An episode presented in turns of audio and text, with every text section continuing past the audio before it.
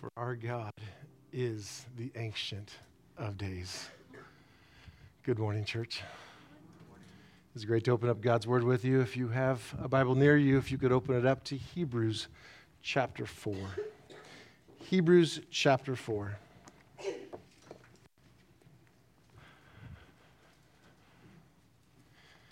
Hebrews chapter 4, reading verses 11 through 13 this morning. Beginning in verse 11, the Word of God reads Let us therefore strive to enter that rest, so that no one may fall by the same sort of disobedience. For the Word of God is living and active sharper than any two edged sword, piercing to the division of soul and of spirit, of joints and of marrow, and discerning the thoughts and intentions of the heart. And no creature is hidden from his sight, but all are naked and exposed to the eyes of him to whom we must give account. Here ends, here ends the reading of God's holy, inspired, infallible, and inerrant word. Please join me for a word of prayer. Father, we come humbly before you now in continual need of your grace. Thank you for your patience, for your kindness towards us for giving us opportunity this morning to gather corporately in this place to worship you and to hear from your word. Lord, help guard us from distraction, from our minds running to and fro, from our listening running to and fro. Help our focus to be upon your word and what you desire for us to learn from it. We ask that you continue to reveal yourself to us and that your spirit teaches us all that you purpose for us both in the knowledge of you and in living out our faith before you. To you be all honor, glory, and praise. In Jesus' name we pray. Amen. Please be seated, beloved.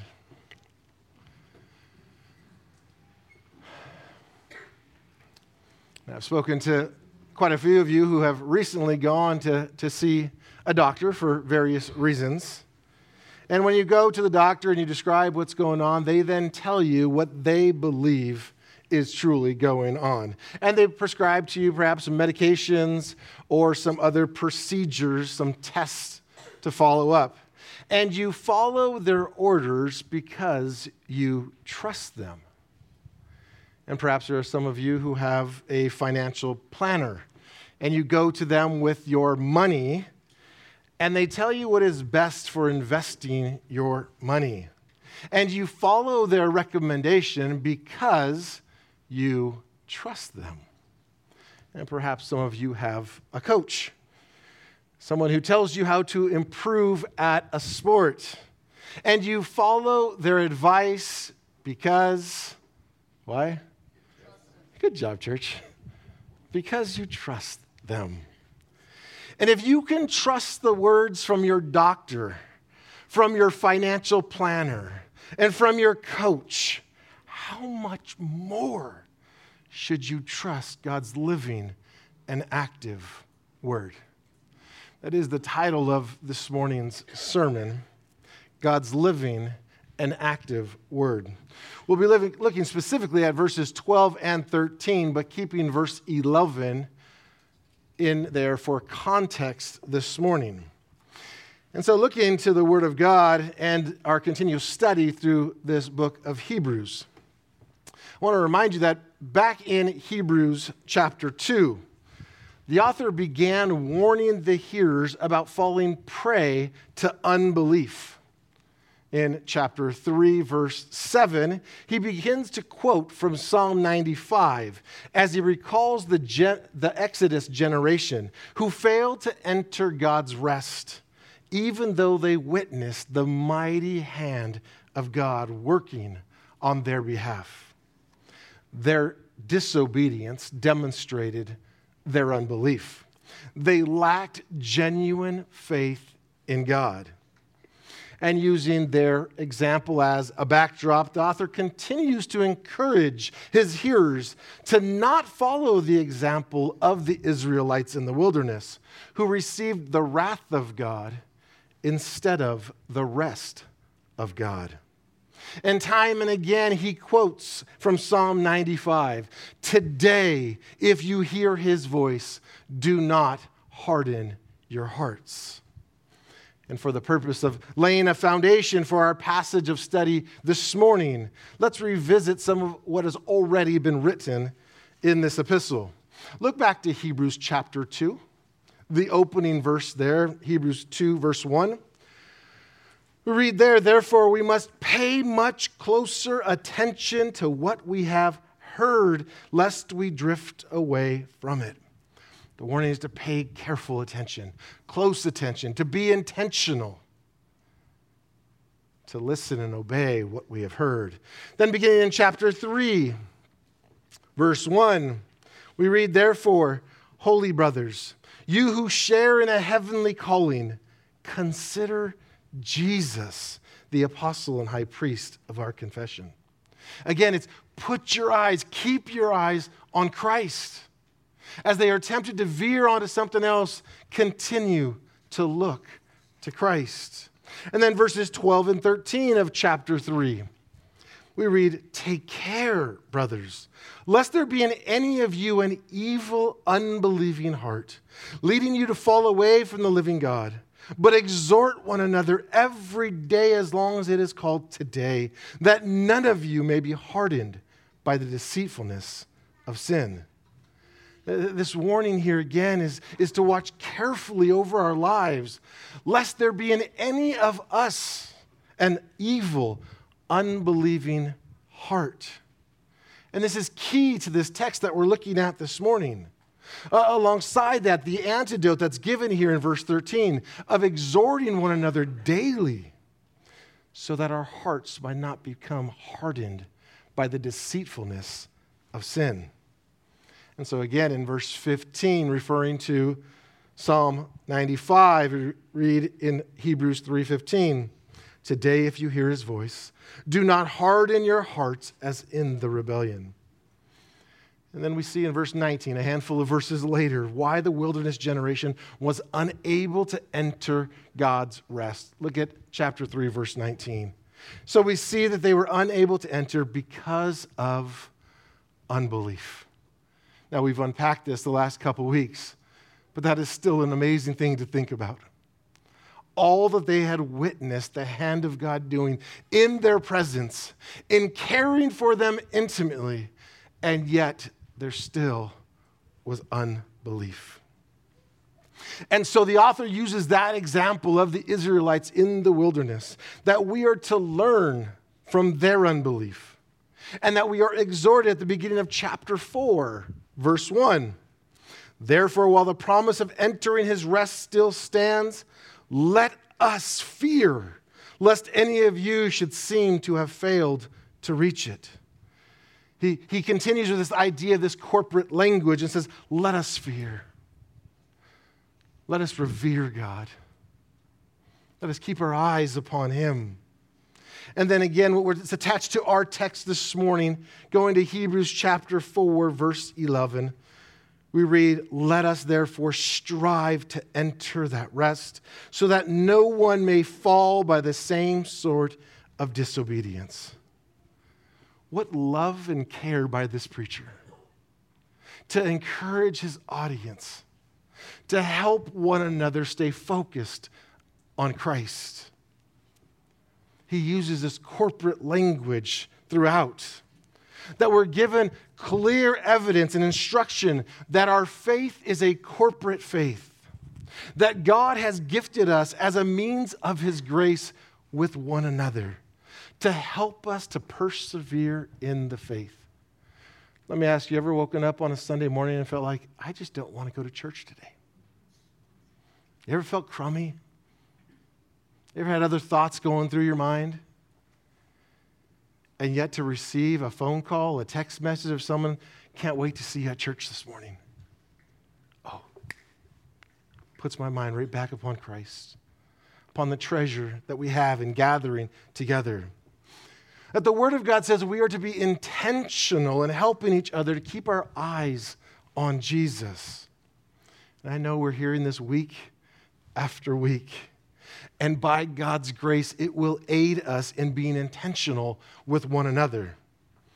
We're not to be like the Exodus generation who fell in the wilderness, who complained and murmured amongst each other.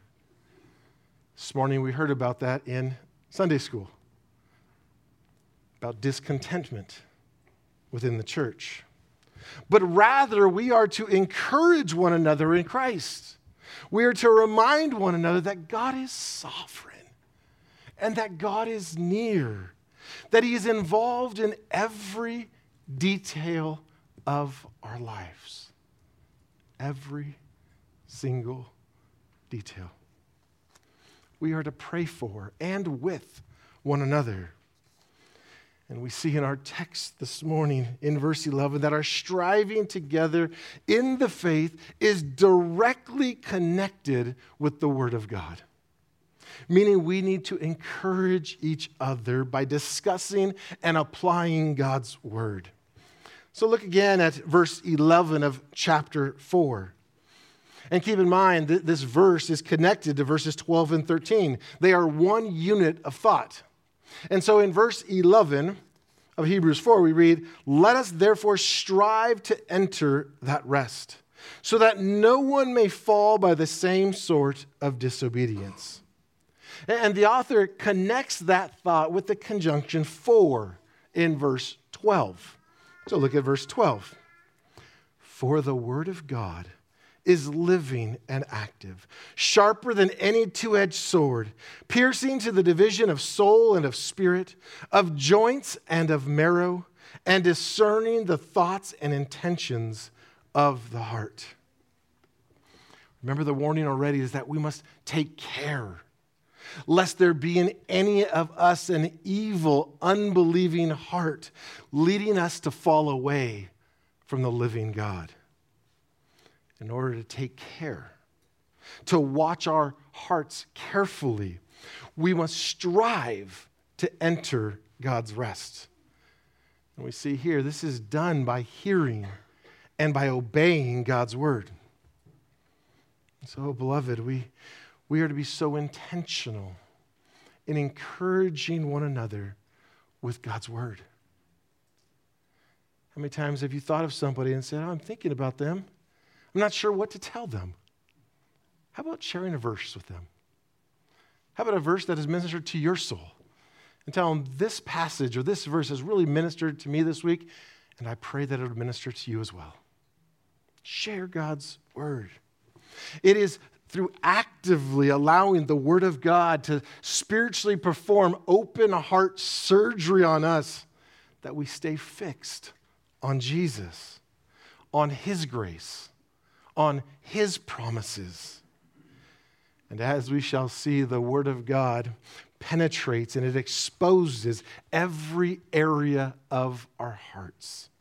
And it reveals whether or not there is belief or unbelief within us.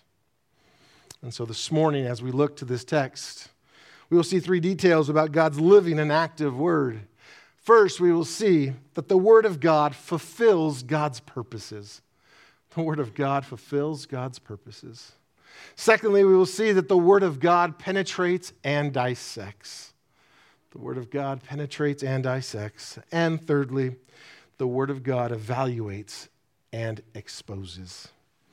The Word of God evaluates and exposes. Let's begin this morning with the first detail that we see that the Word of God fulfills God's purposes. Beginning in verse 12 of chapter 4, we read, For the Word of God is living and active. And from the early church fathers through modern scholars, there's been much discussion about this term, Word of God. That's mentioned here in Hebrews 4. Does it refer directly to the person of Jesus Christ, or does it refer to the spoken and written word of God? And so, for those who have said it refers to Christ, that this word of God refers directly to him.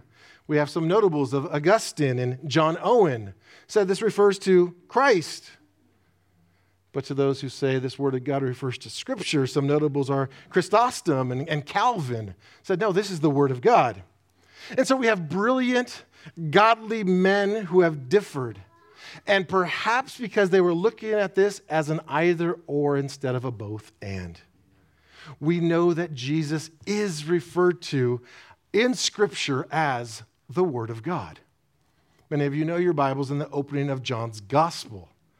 In the opening of John's Gospel, in the beginning was the Word, and the Word was with God, and the Word was God. And what did that Word do? Took on flesh and dwelt among us. In Revelation chapter 19, verse 13, referring to Jesus as the name by which he is called is the Word of God. And though Jesus is referred to as the Word of God, in the book of Hebrews, Word of God is recorded twice. It's recorded here in verse 12 in our text this morning, and it's also recorded in chapter 13, verse 7. I'll read that to you unless you want to flip there, but it's brief.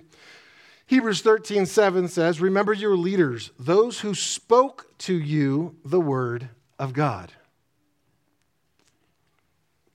In Hebrews, Jesus is called the Son of God, but he is never referred to as the Word of God. This term, this phrase, the Word of God, it occurs roughly 40 times in the New Testament and almost always is in the context of the spoken or written word of God. And so we know that Jesus, though he is the word of God, that he speaks the word of God.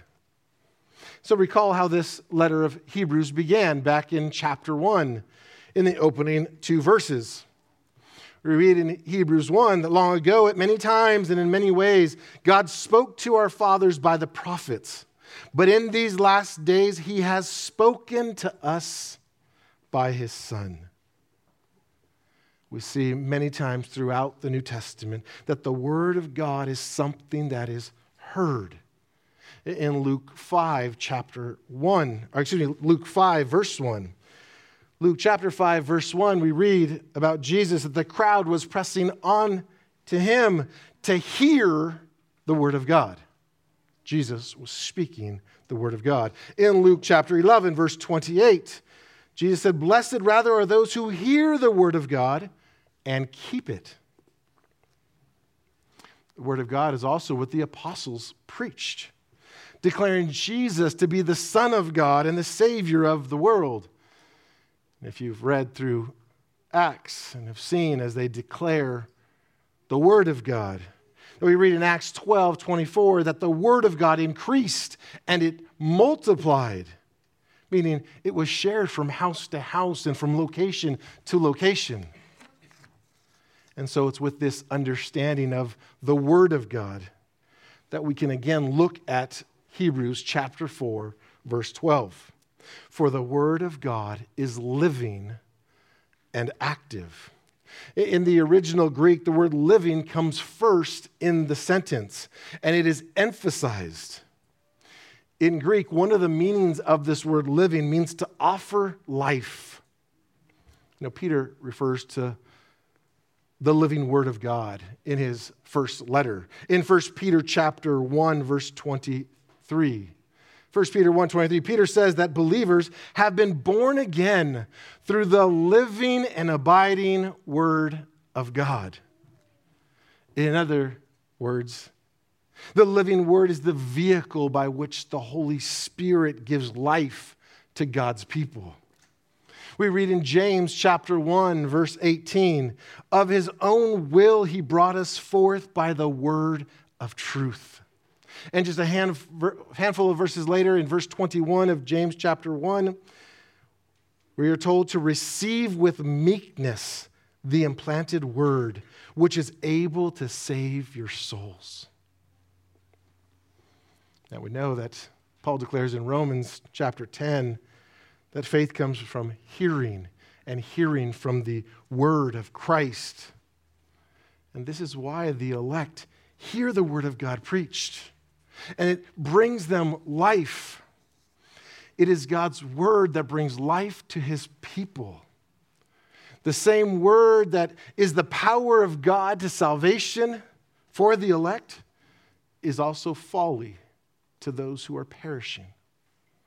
How many times have you experienced that in telling others about the good news of Jesus Christ? Who resist it and reject it. And it is folly to them. 1 Corinthians chapter 1, verse 18, we read, For the word of the cross is folly to those who are perishing, but to us who are being saved, it is the power of God. And in 2 Corinthians chapter 2, verse 16, Paul writes that his preaching is to one a fragrance from death to death, and to the other a fragrance of life to life. The Word of God is living to those who are quickened by God's Spirit, who are able to comprehend and receive its message. This is why some of you, in hearing the preached word of God, think that you are being singled out during a sermon. Why is the preacher talking about me? It is not because the preacher knows something specific about you, it is because God does, and his word is living. The word that it is living also means that it is not outdated. God is the same yesterday, today, and forever. And his word remains the same. Isaiah chapter 40, verse 8, we read, The grass withers, the flower fades, but the word of our God will stand forever. God's word is living and it is active. This word active in, in verse 12 of chapter 4, it means effectual. It comes from the Greek word from which we get the word or the term energy. So, in other words, it means that God's word is full of power and energy to accomplish all of God's purposes. Think about creation and how God spoke into existence all the beautiful creation. And the same way, God's word creates new life in those who are dead in trans- transgressions and sins. God's word is active. It is full of power and energy to fulfill God's desires. We read from Isaiah 55 this morning. In verse 11 of Isaiah 55, we read, So shall my word be that goes out from my mouth. It shall not return to me empty but it shall accomplish that which I purpose, and shall succeed in the thing for which I sent it. Recall God's purposes being fulfilled when Peter stood to preach on the day of Pentecost, and the word of God was clearly proclaimed. Do you remember after chapter 2 of Acts, after Peter stands and proclaims the mysteries of Christ. He, he preaches a Christ centered expository sermon, and he never went to seminary. But he knew to make the message about Christ. It was all about Christ, and he filled it with scripture. It was God's word.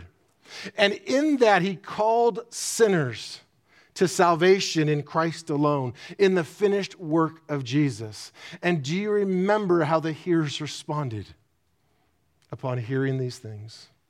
In Acts chapter 2, verse 37, it says, When they heard this, they were cut to the heart.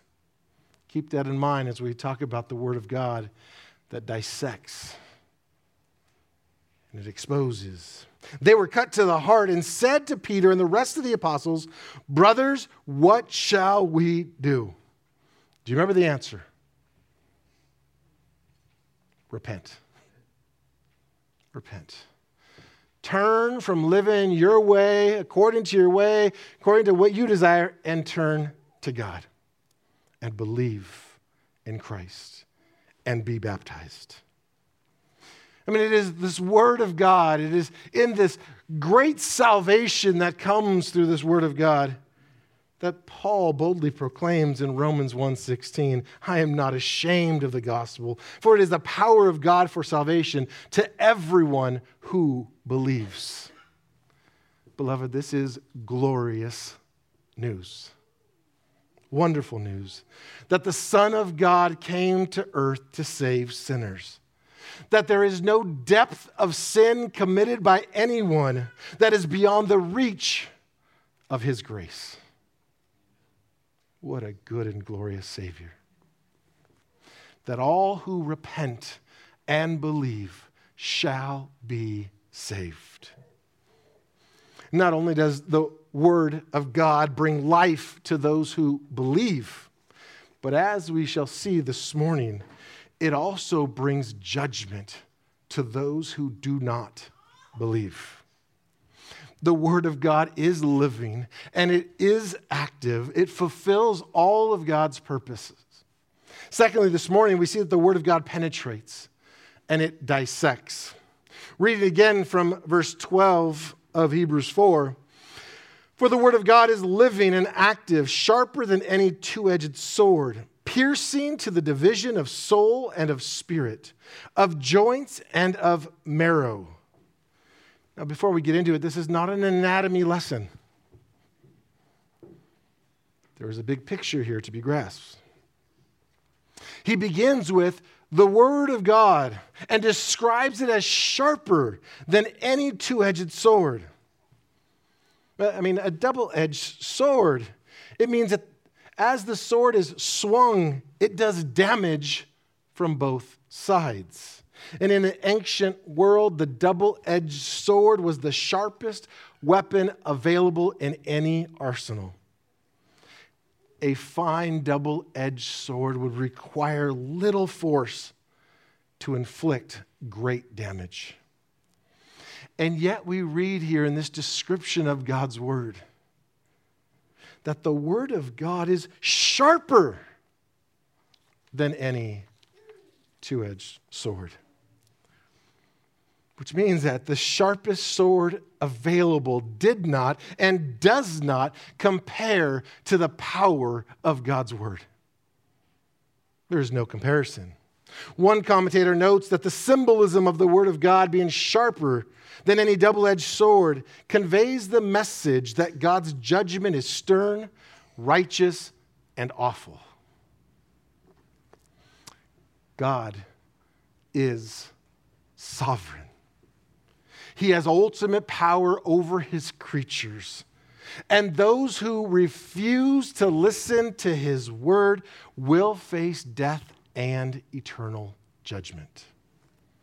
Isaiah chapter 11, verse 4, we read, He shall strike the earth with the rod of his mouth, and with the breath of his lips he shall kill the wicked. Isaiah 49, verse 2. Speaking of the coming Christ, he made my mouth like a sharp sword. In Hosea 6, verse 5, we read, I have slain them by the words of my mouth and my judgment goes forth as the light. Speaking of Christ in Revelation chapter 1, verse 16, we read, From his mouth came a sharp two edged sword. And in Revelation chapter 2, speaking of Christ again, it says, The words of him who has the sharp two edged sword. Well, what does this all mean? It means that we should make no mistake about it habitual disobedience to God's living word is fatal. Those who disobey God's word will not escape punishment. The word of God, like God Himself, is living. This is why we are warned later in Hebrews, in Hebrews chapter 10, in verse 31 we are warned that it is a fearful thing, meaning a terrifying thing, a dreadful thing to fall into the hands of the living God. Thus, we must pay attention to God's word and we must seek to obey it. And while those who disobey God's living word will face the wrath of God. Those who, by God's grace, obey his word, enter his rest, and have eternal life. We see in Hebrews chapter 4, verse 12, that the work of the living and active word of God, it says that it is piercing, that it divides Read again, verse 12. For the word of God is living and active, sharper than any two edged sword, piercing to the division of soul and spirit, of joints and of marrow. And so the author of Hebrews, inspired by the Holy Spirit, describes the work of God's word as penetrating, as dissecting. He, he says that it penetrates and it dissects soul and spirit, joints and marrow. Think about what he is saying soul and spirit joints, and marrow. These are things that are not naturally observed. Thus, the use of this symbolism here communicates that the Word of God reveals those things that we do not naturally perceive. It reveals what is hidden, it reveals what is in secret. The Word of God reaches the depths of a person's inner life. Nothing remains untouched by Scripture, for it addresses every aspect of one's life. John Owen put it this way he said quote as a sword piercing into the soul the word of god goes into the inner recesses the secret rooms of the mind and heart it penetrates people's hearts minds and souls to discern and judge them End quote. It is the Word of God that also, empowered by the Spirit of God, equips God's people for every good work, as we heard this morning from 2 Timothy chapter 3. Again, we read in verses 16 and 17 of 2 Timothy 3 that all scripture is breathed out by God and is profitable for teaching, for reproof, for correction, and for training in righteousness, so that the man of God may be complete, equipped for every good work. So it is the Word of God, empowered by the Spirit of God, that equips people to persevere in the faith and to bring God glory with their lives the Word of God, empowered by the Spirit of God. Many of you know that in Ephesians chapter 6, verse 17, the Word of God is referred to as the sword of the Spirit.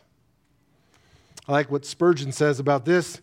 Spurgeon comments and says, quote, the word of God is that by which sin is slain and grace is born in the heart. It is the light which brings life with it. End quote. It is that with which sin is slain. And John Bunyan, the author of the classic Pilgrim's Progress, he wrote on the cover of his Bible, which D.L. Moody would quote from that. But he wrote, Either this book will keep you from sin, or sin will keep you from this book. How true is that? Why? Because the Bible penetrates and dissects everything that is within us. Everything is laid open before us, and we are without excuse. It is through God's word that we know the truth. And it is through his word that sin is revealed and that repentance is demanded. The reason why people do not want to read the Bible is because they do not want to know the truth. It is that simple. They will say that they think that ignorance is bliss. Beloved, ignorance is not bliss. Sin must be accounted for if we run not to Christ and trust in Him for paying the price for our sin, we will have to pay for it ourselves. Sin must be accounted for. But many people do not like to be reminded of their sinful, deceitful hearts. And so they conveniently find other things that are more important than reading and studying God's Word. Maybe you have said it or you've heard others say it. I'm just too busy. But I ask you, is this really true? Too busy to read God's Word? I mean, are, are you too busy to eat? Too busy to relieve yourselves? Too busy to groom yourself? I'm looking out, and many of you have groomed yourself well today. Looking good. But you weren't too busy to do that. How is it possible that anyone is too busy to study and read God's living and active word? Do you know we're all given the same amount of hours in every day? Look to the person to your left or to your right. They don't have more hours than you. You say, well, they don't do what I do. You're right. You have so many hours to prioritize what you're going to do with those hours. God's word is necessary in our lives to continually to reveal to us our need for a savior. It keeps our eyes fixed upon Jesus. It helps us to cling to Him and to seek to walk in a manner that is pleasing to Him. So, God's Word does its work in our lives. But thirdly, it also evaluates and it exposes. The end of verse 12, we read that the Word of God discerns the thoughts and intentions of the heart. It's discerning the thoughts and the intentions of the heart. Meaning the Word of God strikes at the core of our heart. I like what Tom Schreiner said here. He said, quote, God's Word represents God Himself. Just as God knows our thoughts and attitudes, so God's Word judges our thoughts and intentions, end quote. The truth of God. But since the natural man, since the natural man has a heart that is deceitful above all things and it is desperately sick, in our fallen nature, we excel at deception. We naturally deceive ourselves. We minimize sin and we maximize self. We justify sin by saying things like, I'm only human, or everybody does it we think of ourselves higher than we ought. And we often think that we're just not that bad. I'm not that bad. Why would we ever think that we're not that bad? Because of who we are comparing ourselves to. We find others who are morally more corrupt than us and say, Well, I'm not as bad as them. But we fail to compare ourselves to God's perfect and holy standard. We fail to compare ourselves to Christ. We justify, I'm only human, I'm not God.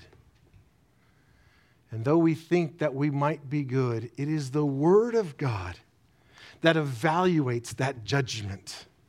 His word cuts deeply to the darkest corner of the inner life and exposes the things that we wish to keep hidden, to keep in secret. John Piper comments here and says, quote, the word of God is living and active and penetrates to the bottom of our lives and rips the pleasant mask off the ugly face of sin, end quote. That's what God's word does. Through God's word, we are laid bare. We are fully exposed but we're also given hope. There is hope for the believer. That not only do we hear his word, but by his grace we're able to practice his word, to be doers of his word. We read in James chapter 1, verses 22 through 25. but be doers of the word and not hearers only, deceiving yourselves. For if anyone is a hearer of the word and not a doer, he is like a man who looks intently at his natural face in a mirror. For he looks at himself and goes away and at once forgets what he was like. But the one who looks into the perfect law, the law of liberty, and perseveres, being no hearer who forgets, but a doer who acts, he will be blessed in his doing. You ever think about the Word of God being like a mirror? That it exposes everything that is out of place? And when you look in the mirror and you see you have that booger hanging off your nose right here, do you just walk away and forget about it? Some of you are like, yeah, uh, whatever. No, you don't. You take care of it.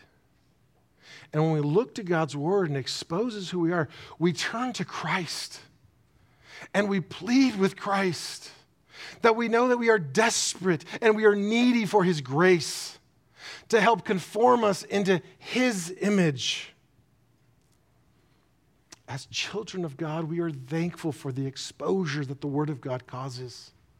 We are not afraid of it. We do not shrink back from it. We're not worried about it because we desire to be like Him. We desire to live a life that is pleasing in his sight. And so we're thankful for teaching and for reproof and for correction and for training in righteousness that the Word of God does. We're thankful for new hearts. That we've been regenerated by the work of the Spirit and now desire to bring God glory. And so we seek His Word. We don't run from it.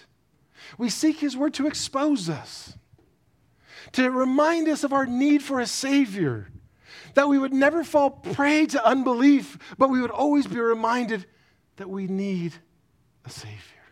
We need Christ. Beloved, how much we need Christ each and every day. His grace upon grace. And so we seek His word to continually do that spiritual heart surgery on us so that we will be continually conformed into the image of Christ. And we read here in verse 13, Hebrews 4, verse 13, that no creature is hidden from his sight, but all are naked and exposed to the eyes of him to whom we must give account. Here, the author clearly shows us God's infallible knowledge of human beings. He knows everything. And we see the connection here, the close connection between the Word of God and God Himself as this verse transitions to God Himself. That God knows the thoughts and the attitudes of the heart. For nothing in all of created order is hidden from Him. We read all the way back in Genesis chapter 6, verse 5, that the Lord saw that the wickedness of man was great in the earth, and every intention of the thoughts of his heart was only evil continually. And in Psalm 33, verse 13, we read, The Lord looks down from heaven and he sees all the children of man. Listen, we can deceive ourselves, we, we can deceive others, but may we never think that we can deceive God. Never. We are in plain sight to God. We can't hide anything from Him. Though we can hide it from one another, we cannot hide it from God. We are naked and exposed before Him. And the thoughts and the intentions of our hearts are perfectly discerned by Him. In 1 Samuel chapter 16, verse 7, we read, The Lord sees not as man sees. Man looks on the outward appearance, but the Lord looks on the heart. In Psalm 7, verse 9, we read of God that you who test the minds and hearts. In Jeremiah 17, verse 10, I, the Lord, search the heart and test the mind to give every man according to his ways, according to the fruit of his deeds. Oh, beloved, do you see our need for Christ? That we have a Savior.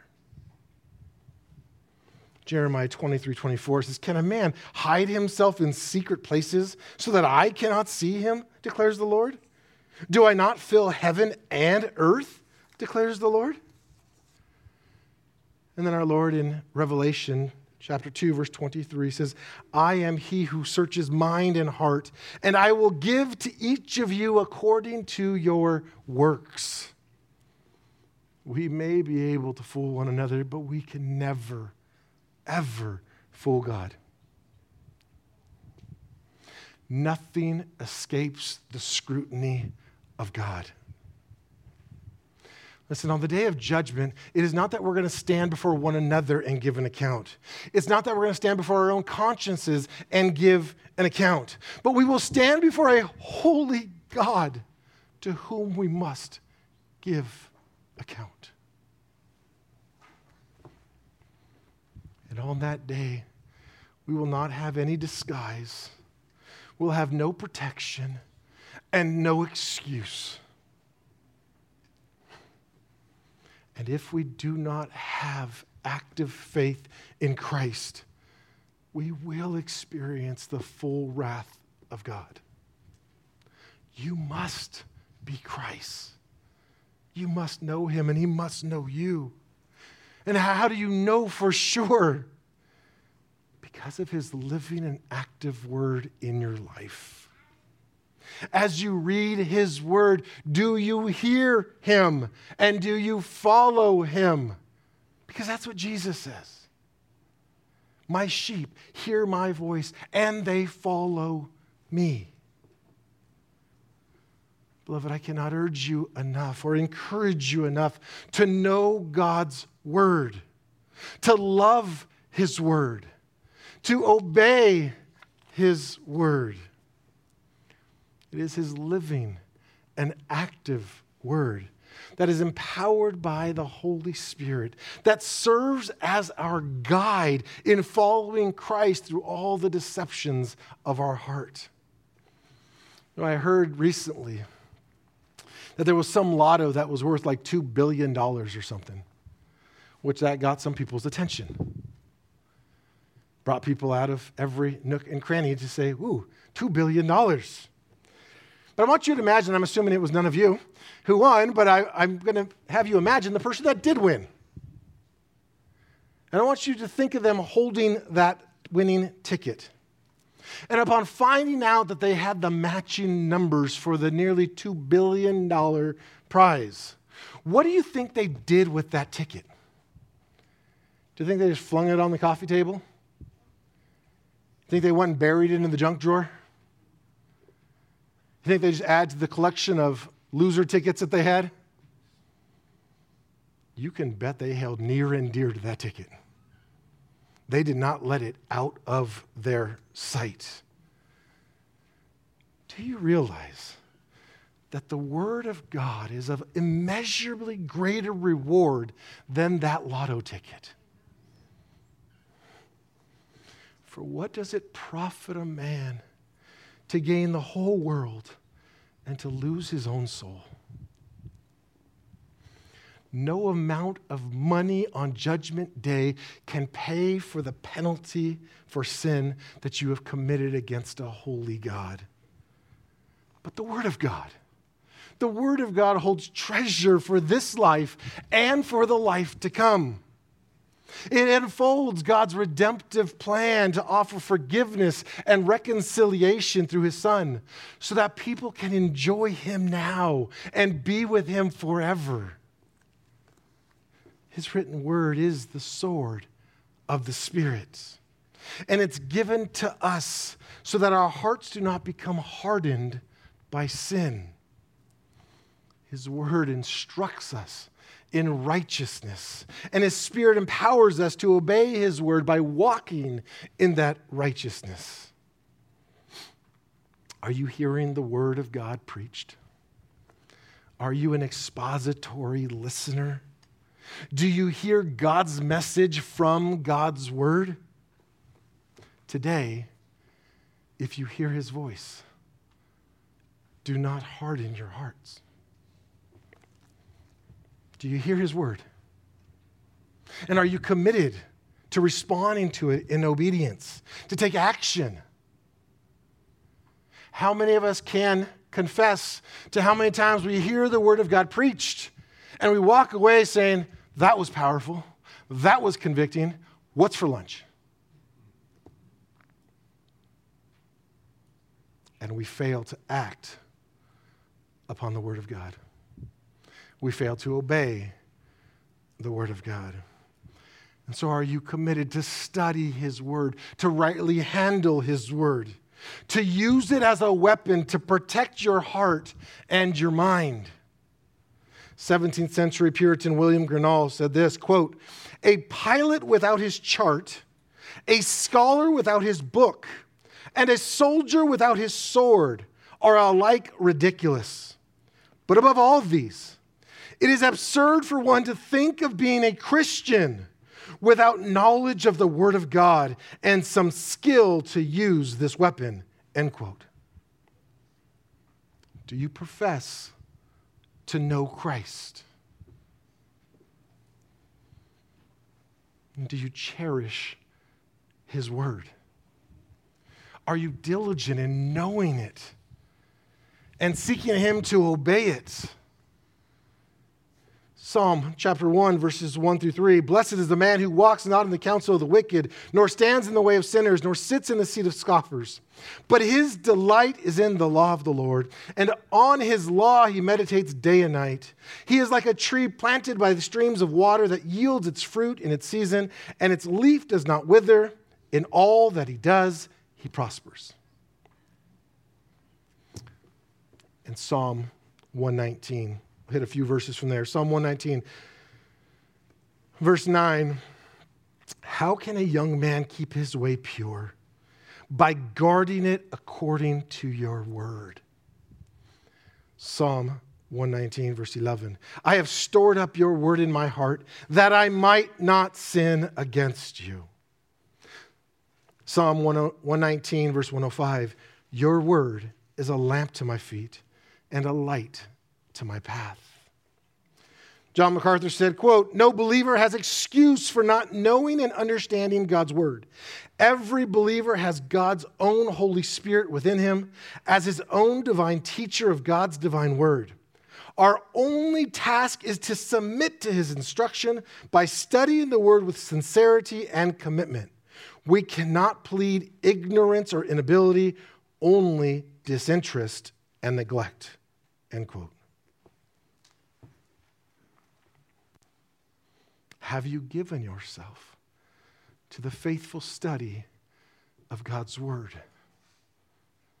Have you prioritized your day and your time to say, far above all else,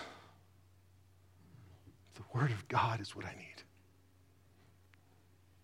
That man shall not live by bread alone, but by every word that proceeds from the mouth of God. It is through studying God's word that our minds are renewed. God's word promotes holy living, it, it, encourages our hearts to persevere. But, beloved, I want to remind you of this you are not in this alone.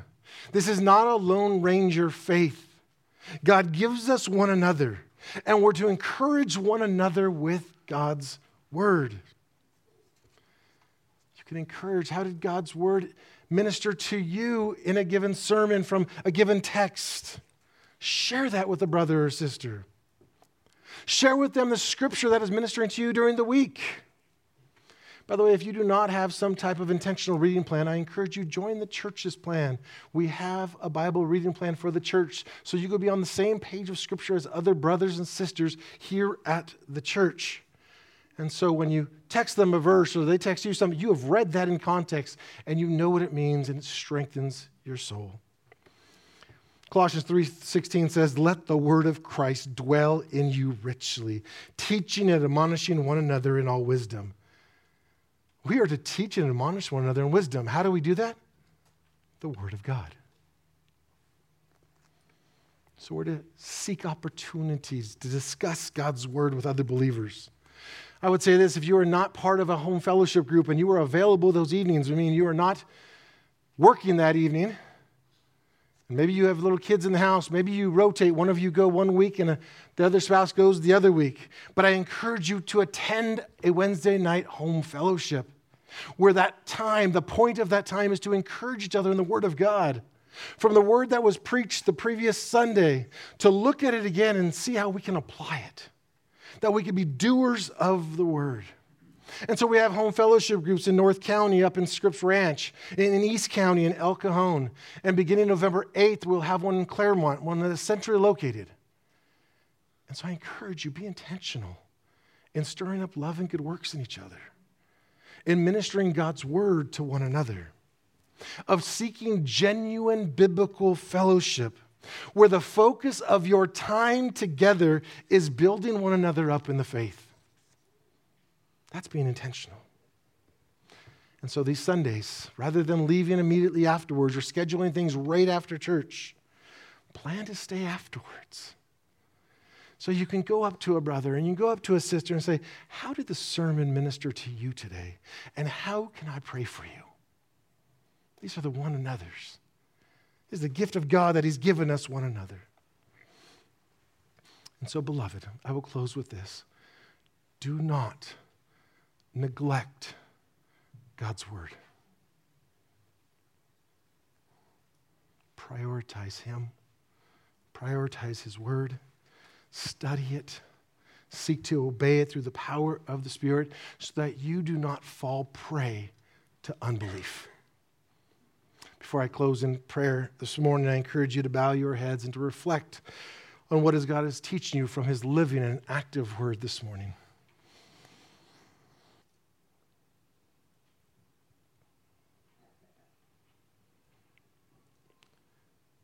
Father, we thank you for your word. We thank you for your loving care for us and that you would use your word to bring us life and then to continually strengthen us in the faith. Father, we ask that you would help us to prioritize your word in our daily schedules, that you would help us to encourage one another in your word. Father, we praise you that your word will accomplish all your purposes that you sent it to do. Grant us wisdom to walk according to your spirit and to be doers of your word. We praise you for your amazing love towards us. And we pray these things in the matchless name of your Son, Jesus. Amen. Benediction from Psalm 37, verses 3 through 6. Trust in the Lord and do good. Dwell in the land and befriend faithfulness. Delight yourself in the Lord, and he will give you the desires of your heart. Commit your way to the Lord, trust in him, and he will act. He will bring forth your righteousness as the light and your justice as the noonday. Beloved, have a glorious day in Christ. You are the church. Love and care for one another well. God bless you.